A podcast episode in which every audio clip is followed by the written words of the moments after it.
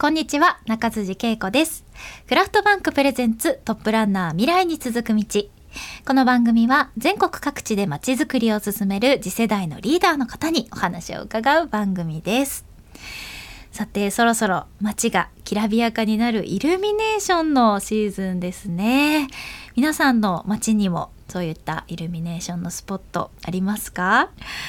私はですね小さい頃お家のベランダとか庭をこうキラキラと装飾してるのがすごく羨ましかったですね。なんかいろんなねあの豪勢なこうイルミネーションスポットってあるとは思うんですけどそれよりも自分のお家が キラキラしたらいいのにななんてずっと思っていました。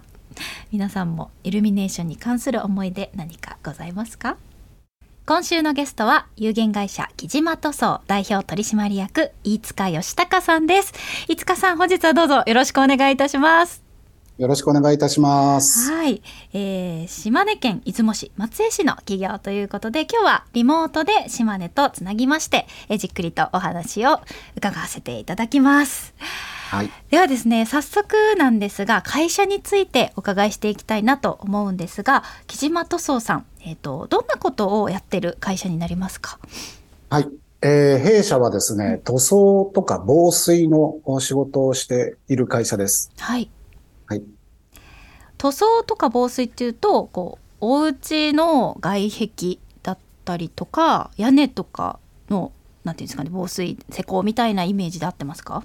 はい、ありがとうございます。えっ、ー、と、まさにその通りで、建物の、えー、壁とか屋根とか、えー、そういったものをこう、まあ、塗装したり、まあ、塗装というと、えー、まあ、色を塗ることで美観を整えるということもありますが、うんえー、それ以外にも、えー、防水の面であったりとか、あとは最近ではですね、いろいろと、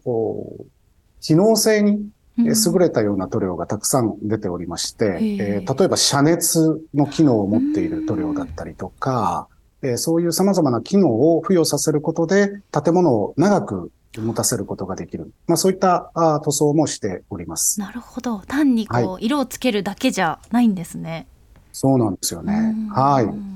木島塗装さんのなんかこう特徴とか強みっていうのはどんなところがありますか？はい、ありがとうございます。えー、弊社の強みは、うん、あまあ、多分すごく珍しいなと思うのは、塗装防水で専門のショールームがあるということはすごく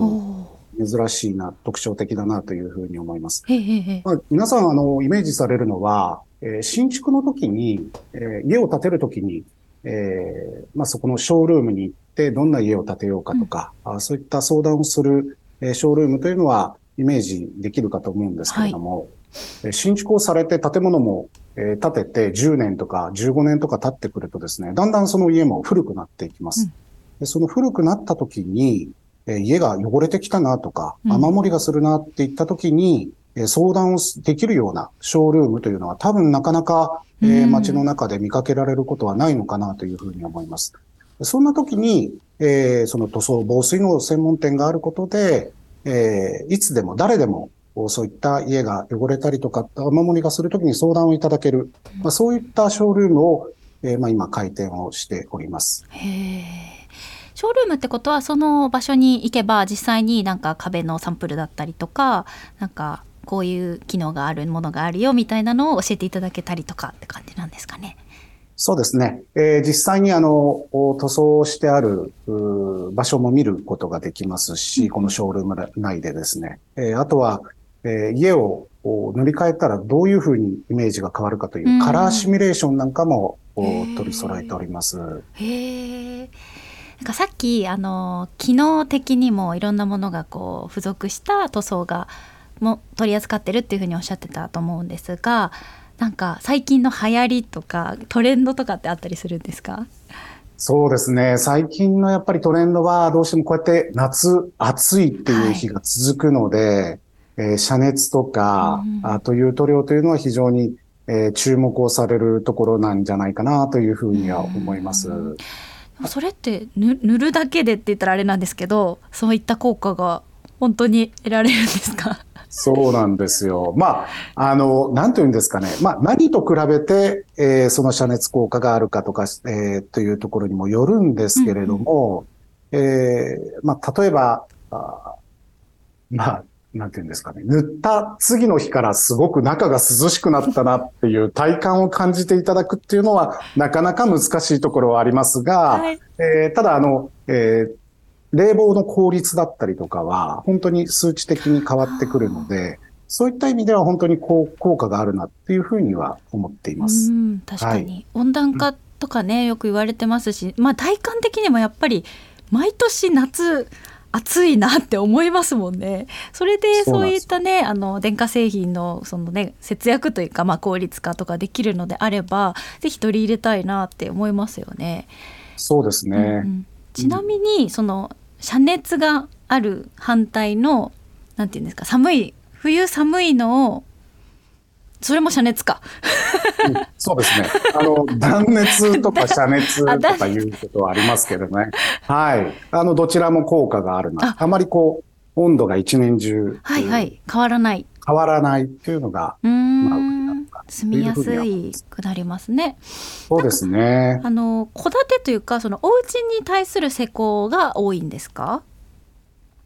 えっ、ー、と、うちはですね、はい一般の住宅ももちろんなんですけれども、公共の建物だったりとか、うん、アパート、マンション、まあ塗装に関することならすべて、えー、取り扱っております。なんかこうもし出雲やこう松江にお邪魔した時にあこれ木島塗装さんがやったんだなってこう思えるような建物とかってあったりしますか？そうですね。そんな塗った後特徴的だなっていうふうに思うような建物はないんですけれども、施工中だと、えー、うちの場合だと、あの、キジペンというマスコットキャラクターが、えー、まあ。はい、見ました。はい。緑色の。なので、ペンギンなんですよね。はい、はい。なので、それがすごく特徴的かなとは思っていますはい。そのマスコットキャラクターは、いつかさんが生み出されたんですか？違うんですよ。ランサーズという、あの、すいません。すいません、ご期待に添えずに。専門の方にね、はい、お願いして。はい。そうなんです。アウトソーシングで。なるほど。入れさせていただきました。キャラクターがね、活躍してくれてるんですね。はい、はい、そうなんです。ちなみに、この会社名の、この木島さんっていうの、木島という名前は、何かこう由来があるんですか？もともと私の、えー、父と母が創業しておりまして、もともと私も木島という名字だったんです。この喜ぶですね。はい。あ、喜ぶという名字だったんですけれども、うん、結婚して飯塚という名字に変わったので、はい、そうなんです。もともと木島という名字だったという。うんあの、ご両親が創業されたんですね。はいそうなんです。はい。いつかさんは、えっ、ー、と、じゃあ結果としてつ継がれたという形になってるんですかね、ご両親の。そうですね。うん。27歳の時に、えー、会社の組織にしたので、継いでるっていう形になりますかね。はい。この今、こういう形になったっていうか、こう塗装の仕事に、いつかさんも疲れたきっかけっていうのは何かあったんですか？はい。えー、まあ、今もお話をしたんですけれども、もともとうちは両親が創業しておりまして、えー、創業が昭和51年、えー、私が生まれた次の年に創業しています。ずっと二人で、えー、まあ、いわゆるこう、街のペンキ屋さんというような感じで、二人でずっと塗装をやってくれていて、まあ、私を育ててくれて、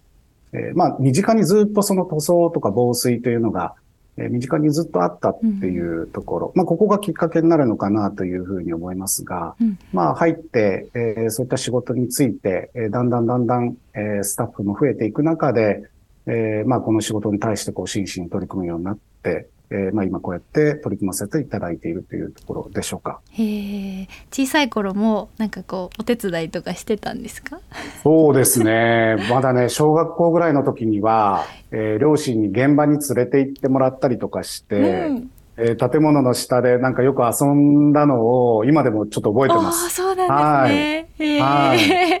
可愛いですね。なんかちっちゃい子がそうですよね。もう今はちょっと考えられないんでしょうけどね。今はなんかそういった工事現場とかに子供が入っていくっていうのはちょっとね、うん、うん、危ないこととかもあったりするので、えー、今はちょっと考えられないんですが、昔はね、あの、そういった光景というのも見受けられたし、不思議なことではなかったので、はい、なんかすごく印象的に覚えてます。えー、はい。そうなんです。本当に身近にね、なんかお父さんお母さんの姿を見てらしたんですね。そうですね。私もずっと、えー、職人をやっていて、え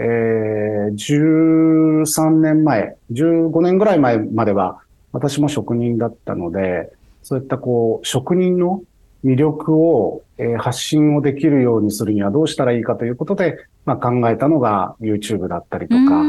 ホームページでブログを発信をしたりとかっていう、まあ、取り組みを始めているということになります。素敵ですね。はい、そうですね。YouTube かなりいろいろね、発信されてますもんね。私も私も拝見しました。そうなんです。YouTube はすごく力を入れていて、そういう職人がどういった仕事をしているのかとか、うん職人の魅力ってこんな、なんか今はどちらかというとこう形がないようなものの方に価値がある方に、価値があるっていうふうに思われがちなんですけど、そういった自分の腕と頭と、まあそういった考えてこう一つのものを作り出していく職人の価値っていうのはすごい素晴らしいなっていうふうに思っていて、そういったことを世に発信したいなということで、まあ、YouTube をやっています。うんなんか飯塚さんご本人も職人さんとしてこうちゃんと現場で腕を磨かれていた方が発信するからこその説得力っていうのはある気がしますね。ありがとうございます。今はもうあんまり現場には行かれとか実際に塗る作業とかはされないんですか？そうですね。今はちょっとそういったことはできてないんですけど、まあでもただまあ職人が毎日帰ってきたりして、いろんなことを話したりとか、まああとまあえー、なんて言うんでしょう。資格の試験とかを取ったりする、実技の資格の試験を取ったりする職人もいるので、そういったことを会社の中で、えー、まあ、練習とかをやっているとですね、そういった光景を見るとなんか昔のことを思い出して懐かしいなっていうふうに思ったりは ちょっとうずうずしますか？そうですね。はい。